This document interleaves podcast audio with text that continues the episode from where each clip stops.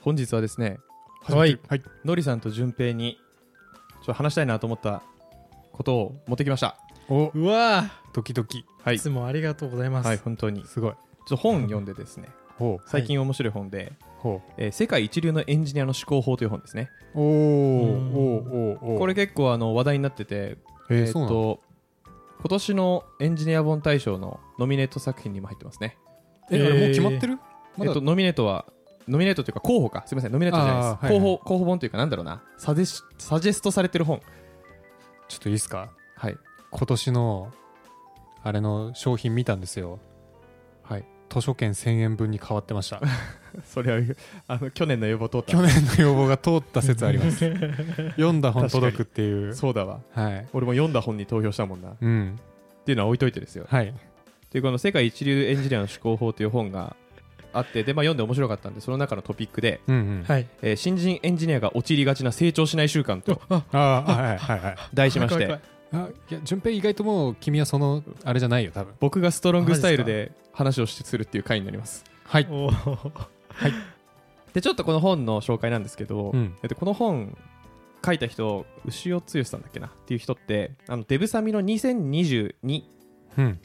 でいろいろ話すやつあるじゃないですかセッショあンのはいありますその中のアワードを取った人一番いいセミナーでした賞を取った人なんですよ、 2022はい、あれ何人ぐらい発表でしたへー結構でかいイベントです結よね構でかいイベント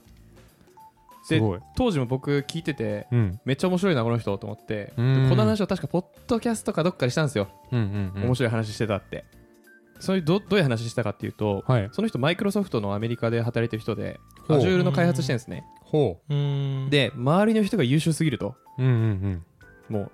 トップエンジニアばかりだっていうのでそのトップエンジニアからノウハウ盗んじゃおうっていううんプレゼンしたんですよ、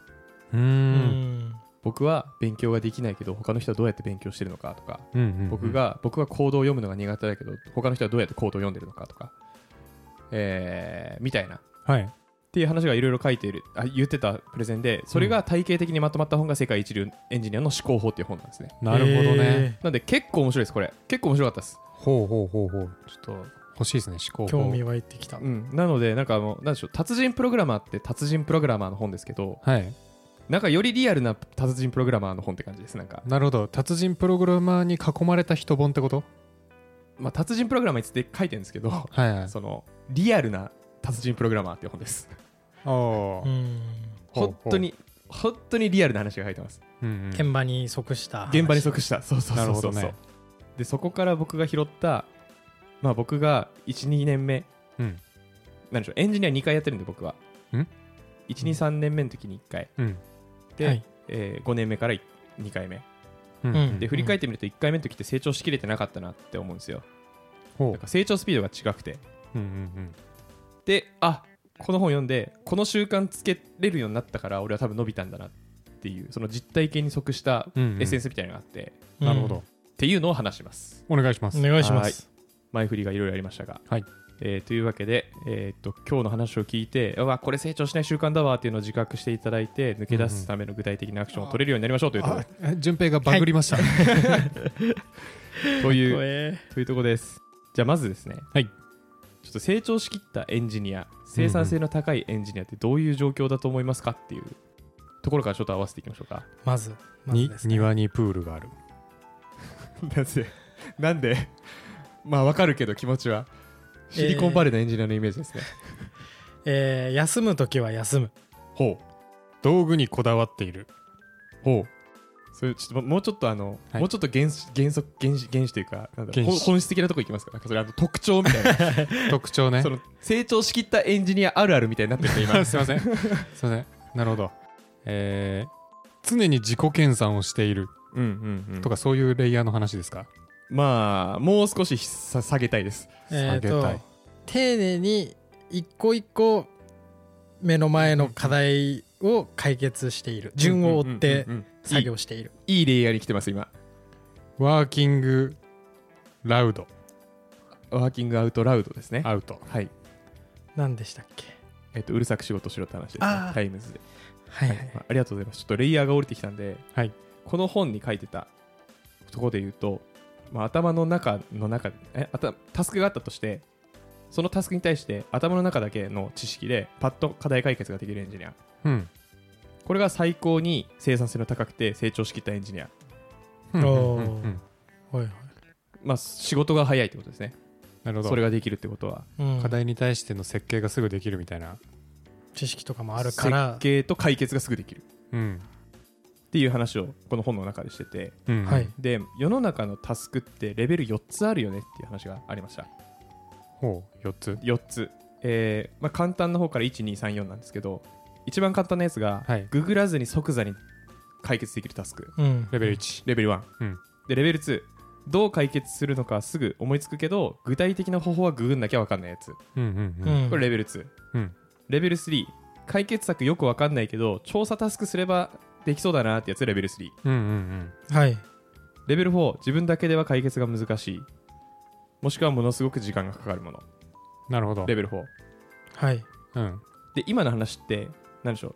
う問題の絶対値的なレベルじゃなくてその個人的うなんやつうんうんうん。人によるよねっていう。そうそうそうそうそうそううんググらなくてもできるかどうか人によるよねみたいなそうですそう話でですすよね。そうですそうですなんでエンジニアはどれだけレベル1のものを増やせるかうんうんうん。うんが生産性にめちゃめちゃかかってくるんですね、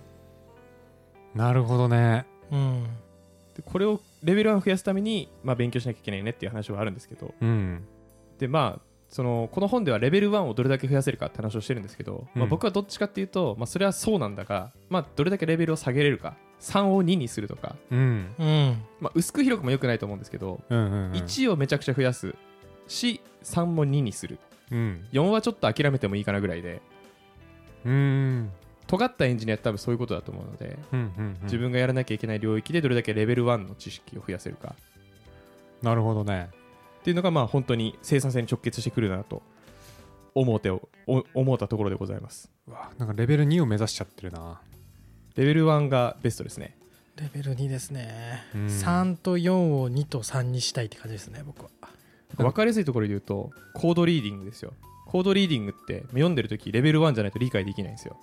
ああ、確かに。辞書引きながら文章を読むのってめっちゃ効率悪いじゃないですかうんうんなるほどそうまあこれは具体的なワンシーンを切り取っただけなんですけどうん。うんうん。レベル1のをどれだけ増やせるかがそれこそそのコードのレビューとかも対話的にすぐフィードバックを返すとかうん。もう会議その場で解決策を出せちゃうとかってレベル1じゃないとできないんですよねうん。でそれをどれめちゃくちゃ増やせれば生産性高く入れるし仕事も最小限で済むうんうんうん。暇を作れるみたいな話なんですけどっていう意味で、まあ、レベル1を増やしていくのが一番効率いいよねっていうのはこの本でとりあえず書いてましたなるほどね。これはねなるほどねと思ってうん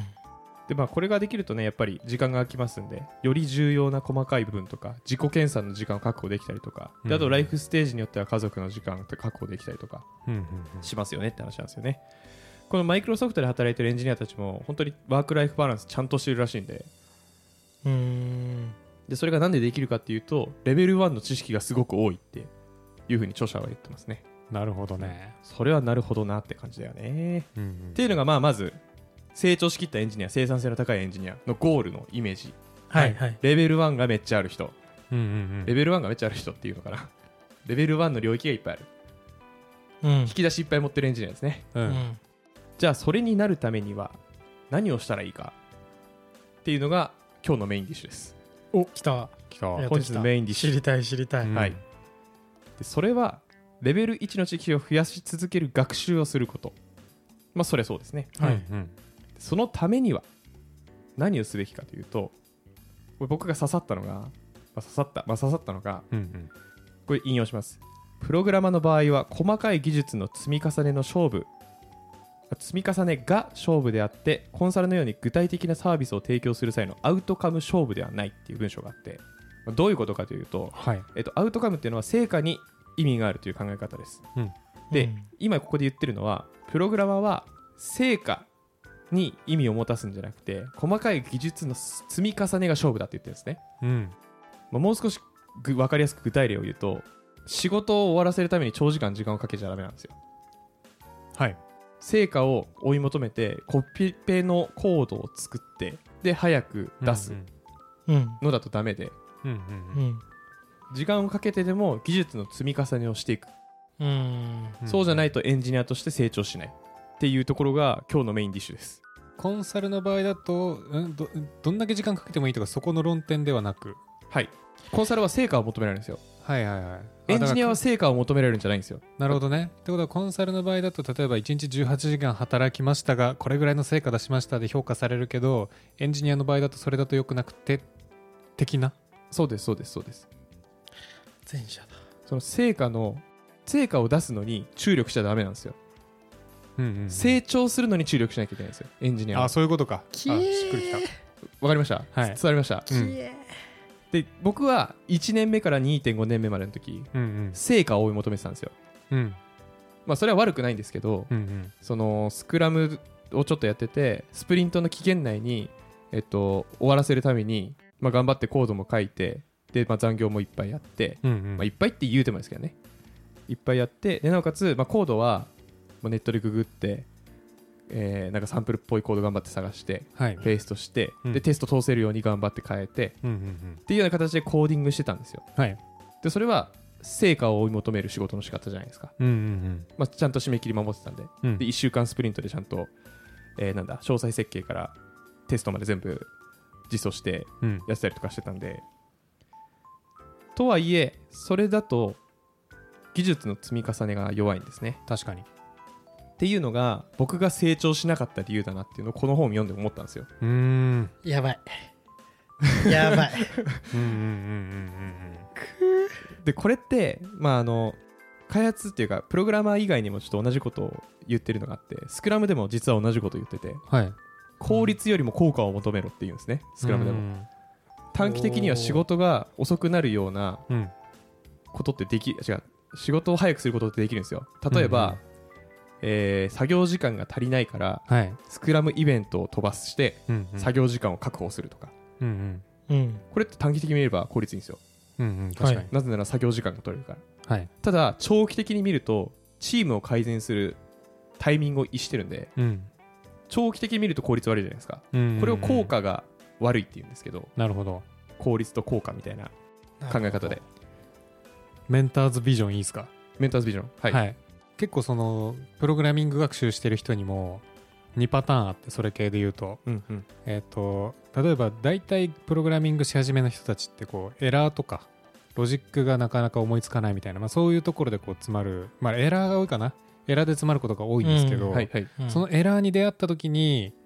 えっ、となんか試行錯誤して治るじゃないですか、うんで治ったぞっていう時にあのやった治ったラッキーみたいな人とうんえっと、えこれなんで動いたんだろうみたいなのを分かんないからちゃんと質問してくる人によって成長スピードめっちゃ変わるなって思ってました、うんうんうんうんうんうんそれを今思い出しましたなんかまさしくその通りですね、はいその話ですよねはい、それが技術の積み重ねっていううんあのこの筆者がチョイスしている単語ですよねうん、積み重ね、ね、ちっちゃいはいこれがねやっぱ効いてくるという話なのかなと思うのではい今これを聞いてる淳平君がですねあの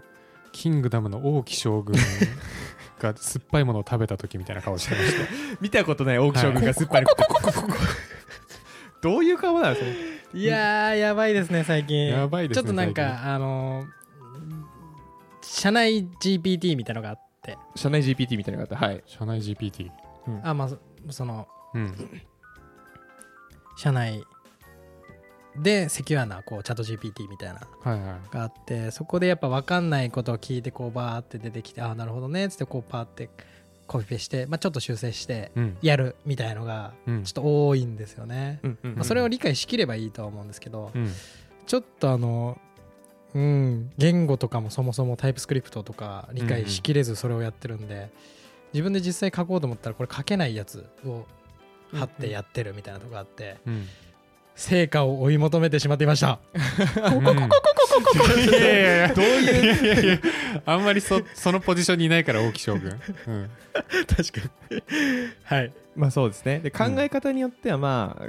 業務は本当にギリギリでなおかつなんでしょうそれをやらないといけないっていう責任があるんだったら、うんまあ責任は全うすべきなんですけど、だったらじゃあその別の時間を確保してうんうんやるって話なのか、まあ、もしくは業務内でうまくやれるように、その業務量を調整するなのかうんみたいな話かもしれないですねうんうんはいっていうので s- 技術の積み重ねが大事と、はいで何かを身につけるのはそんなパッとできないからうん本当に地道にやっていく必要があるとうんそう地道にやっていくことで長い目で見た時の生産性が上がりますよっていうところが、うんまあ、技術の積み重ねの話ですねうんなるほど、はいしみたな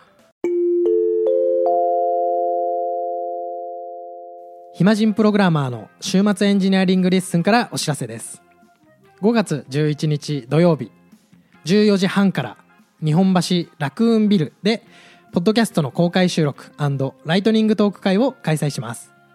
詳細はチャンネルの説明欄にあるリンクもしくはコンパスで「暇人プログラマー」で検索をお願いしますたくさんエンジニア仲間を作りたい人集まれー懇親会もあるよーであともう一個大事なのが、はいまあ、その技術の積み重ねの話ではいで仕事が終わらないと言って必死に働いて業務に忙殺されて学習時間が確保できないって言ってる場合じゃないよねって話がありますええはい本当にはいはい、はい、そう業務時間外で勉強しろとうんで業務時間外で勉強するために仕事は頑張って早く終わらせろとうんいうのがまあこの本の話で、うんうんうん、で業務時間外の仕事って違う勉強って何がいいうんっていうところで仕事の中ではできないことができるんですよ業務時間外だとうんまあいろいろある中でも業務時間外でやる勉強って体系的に学べるんですねうんうんわかる、うんめっちゃわかるそうあの業務時間内の勉強って業務に関係あるところしか触れないんでどうしても時間制約があるからわかる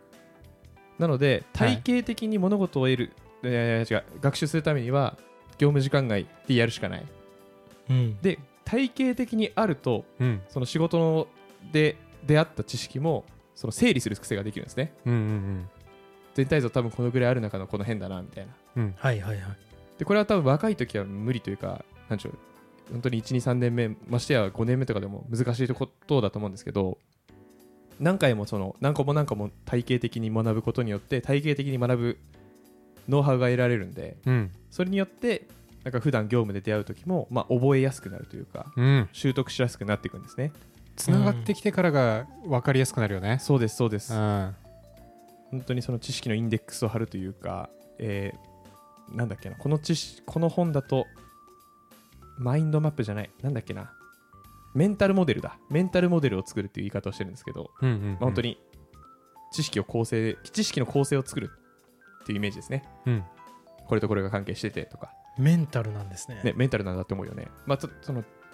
それで言ってたのは本当にこの情報の情報じゃないやエンジニアの知識に限らずうん会議で言ってた話とか、うんうん人の話とか自分で喋るときとか全部ひっくるめてありとあらゆる情報について対してメンタルモデルを作るみたいな言い方をしてたから、多分そういう意味なのかなうーんなりナレッジモデルとかまあでもそうねうんななんだっけななんかの本で聞いたことある単語だなと思ったけどもう何だったのか全然思い出せないわじゃイあンちデょっッとクス貼られてね置いときましょう はい置いときましょうはいっていうので、うんまあ、なので成長し僕の成長しない習慣の反省としては2つ、うんえー技術の積み上げですね仕事はアウトカムよりも技術の積み重ねか積み重ねをしていくっていう意識で進めることが、本当に効率より効果を追い求めて仕事をするのが一つでもう一つが業務時間外で勉強する時間を作るなるほどしみるスポーツ選手における筋トレみたいなもんかなってちょっと思いましたあそうですまさしく、うん多分バドミントンやってたらバドミントンの筋肉ばっかつくと思うんですけどうん他の筋トレしないとバランス悪くなるよねみたいなうんうんそうなんですっていうのが、えーまあ、まず今日のメインメッセージでうんでそれに紐づく記憶塾っつうの話をしますね記憶術はい、えーこの筆者の「なぜ同僚たちは記憶力がいいんだろう?」っていうあ気にな章るから気になる気になるリアル視点だこれそうリアル視点気になるはいカイチさんもノリさんもなぜ記憶力がいいんだろうという俺は良くないねどっちかっていうと俺変な時にうん二人結と構も偏りある俺うんそんなに良くないってことですかそんなに良くないかな、まあ、でまあまあまあ僕からするとはいこの人の本の、えー文章からちょっと引用なんですが引用かなほぼ抜き出してるんですけど、えー同僚やマネージャーははるか前にこ書いたコードについても私が聞いたらすぐレスをくれるしオンライン会議でコードやアーキテクチャに関してディスカッションしても効率よく回答がディスカッションができるとうんうんうん結構すごいことだと思いません結構前に書いたコードでも詳しく知っててうんすぐ会議の中でもディスカッションができるとうんすごいめちゃめちゃすごいですこれめっちゃすごいんですよはいうんわかりますでこの筆者はなんでできんだろうって分析したらしいんですよはいはうんいろいろインタビューじゃないですけどなんか実際に聞いてみてとか自分ができてないことなんだろうなって、まあ、この人も言うてマイクロソフトで働いてるんでまあまあ日本人として普通にアメリカでいうんうんとんでもないとんでもないんですけどこの人も確全十分とんでもないんですけどうんとんでもないわで筆者曰くまあこれは理解の浅さが原因なんじゃないだろうかって話をしてますあーうんえーあー世の中のエンジニアは、まあうん自分がコードを書いて既存のデザインを変更したりとかして各種テストをしっかり通して新たに動くと確信を持てるコードを書いたのであればうんうん大抵理解しているだろうと思い込んでいるとそれそうだよねうんうんだが試しに書いたコードについて口頭で説明しようとしても全然うまく伝えられませんでもそれはありそうですよね確かにそんなことないありますあるよねうんはいうんでそこで自分がやったことをクリアに説明できるように時間をかけて言語化してみたら、まあやったことに対しても疑問点がいろいろ出てきたとかうんうんいろいろ気づきがありましたとなるほどねで説明可能にするということは、まあ構造を整理して脳のメモリに載せる必要があるとうんううんんこれをこれもいわゆるメンタルモデルを作るうんうんっていうような作業なんじゃないかっていう話なんですよ。でメンタルモデルを脳内に作るためには、まあ、単にやって終わりじゃなくて、まあ細かい部分まで自分でなんかそのなんだろうハンドリングというか、うんうん扱えるレベルまで整理する必要がある。でこれっていわゆるレベル1の領域なんですね。うんうん何もかん何も見ないでさ何も参照しないで自分の頭の中だけで整理されててうんでしかもアウトプットができるなので物事に取り組む時は多分単にできたというわけじゃなくて説明可能かっていううん基準で、えー物事を取り組んでいく覚えていくうんなるほどねと、うん記憶ができるようになるんじゃないかっていう話をしてますめちゃくちゃあると思いますめちゃくちゃあると思いますですよねメンターズビジョンメントズビジョンはいふいんあの僕の仕事多分ですけど本当にそれをやるのが仕事なんですよねほうで研修生って教える人は変わりますけど教える内容はそんな大きく変わるわけじゃないんでう、んうんマジで何回も同じ説明するんですようんうんなでる、えー僕はあのメンターに戻ってくる前、うんえーうわこれでもずっと同じことやるならあんまり成長なんか技術者としての成長は自分で頑張らないと無理かなって思ってたんですけうど、んうんうんそんなことはなくてうんうんなぜか同じ場所でもめちゃくちゃ教えてたらなんかめきめきレベル上がっていくんですよねうんそれはななぜですかいやなんかその最初説明できてたと思ってたことも、うん後であこれって裏こうなってるからこうなんだみたいな謎のつながりがなんか生まれてくる瞬間があるんですよあーなるほどそれによってなんか知識基盤がついていろんな勉強が進みやすくなりましたねありそううんありそうあるでそれめしかもなんかあのそっちなんですね、うんメンターズビジョンっていうからなんかすメンターから見た生徒の話かと思ったあごめんな さい本人の話だったわ めこれは逆メンターの話でしたあのそう本人ビジョンメンターズトークですねそうです ありがとうございますはいでこれあのねまあのりさんもそうですし僕もポッドキャストやってすごい感じることありますしうんうん順平もそうだと思うんですけどうんうん変な声大丈夫 だよ赤ちゃん丈夫だよ赤ちゃん大丈夫だよでっていうので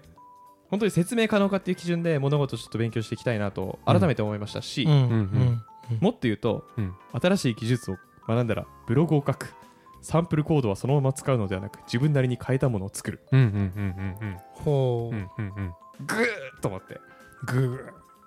実はポッドキャストに落とし込むっていう制約上ーうん難しいことってあんまできてないんですよわかるそのアウトプットはうんブログ書かなきゃって改めて思いましたね特にあのデザインパターンとか、あわかるうんもうこれ文章じゃないと無理じゃんっていう時あるもんねそうなんですよ、うんうんそこがあの今僕の中でうんもったいないです、うん非なる常ほにども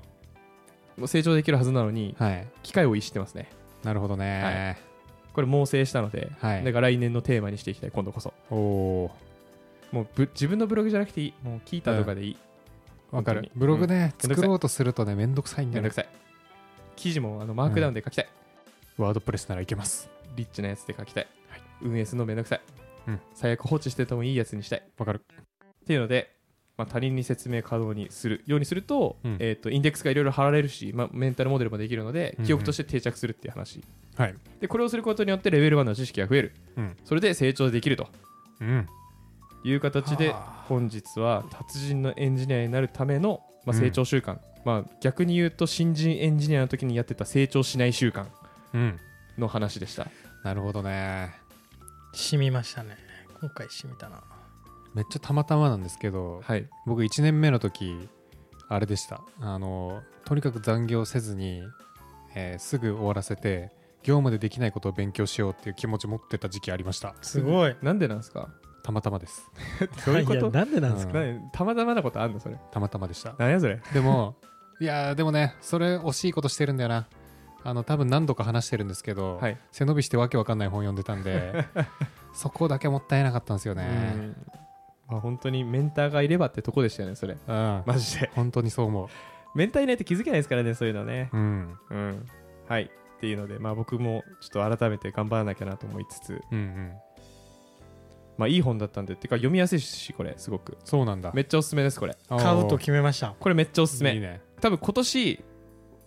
これなんかに入るんじゃないかなと思ったりしてますよそのぐらい面白かったです僕はなんかに入るなんかあの技そう術賞本技大術賞賞のやまあ、つ、とりあえずノミネートされると思いますあマジでうん多分ねあじゃあちょっとそれに投票しとこうかな多分、図書カード狙いに行ってる から、ぜひ読んでみてください世界一流のエンジニアの仕事術っうん、うんていう本です、間違えたエンジニアの思考法だうんうんうんはいはいじゃあこれってちなみに技術書入るんですかね入りますありがとうございますじゃあ僕も10人いったかもしれないひょっとしたらもういった わかんないけど、言ってないかな。はい。ちょっとあの、また別の回で、うんうんひまプロエンジニア本大賞やるんで、ああそうだやべ、やんな きゃなはやい、べその時基に本情向け報てとか。入っちゃういいんじゃないいいんや基本情報じゃないい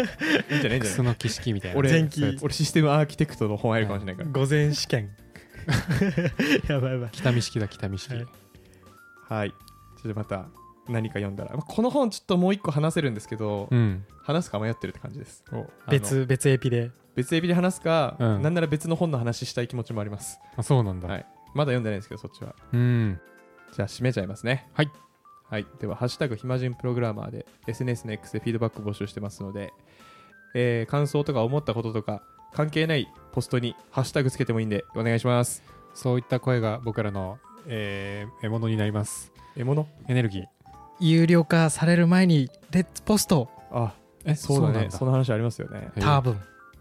であとは、えー説明欄から Google フォームでお便り要望を募集してますのでそちらもお願いします。よろしくお願いしおます願いしますポッドキャストのフォロー、高評価もお待ちしてますのでそっちもお願いします。ポチッとな全部読む全部読む本当ですね。うん Spotify の、えー、とコメントも読んでるんで、うんちょっとあれ公開できるんですけど、公開していいのかちょっと分かんないんで、うん一旦非公開にしてます。うんはいそれでは、成長、めきめき成長して、技術を積み重ねて、めちゃめちゃ成長していきましょはいしみたう。はい。それではまた次回。バイバイイ日本のエンジニアは使うアプリが多すぎる事実ヒマプロの使用アプリ平均数38.6個レイキャストならアプリの即起動過去のコピー履歴を引き出せる Windows のリサイズなどこれ一つで作業効率アップしかも料金無料今すぐレイキャストで検索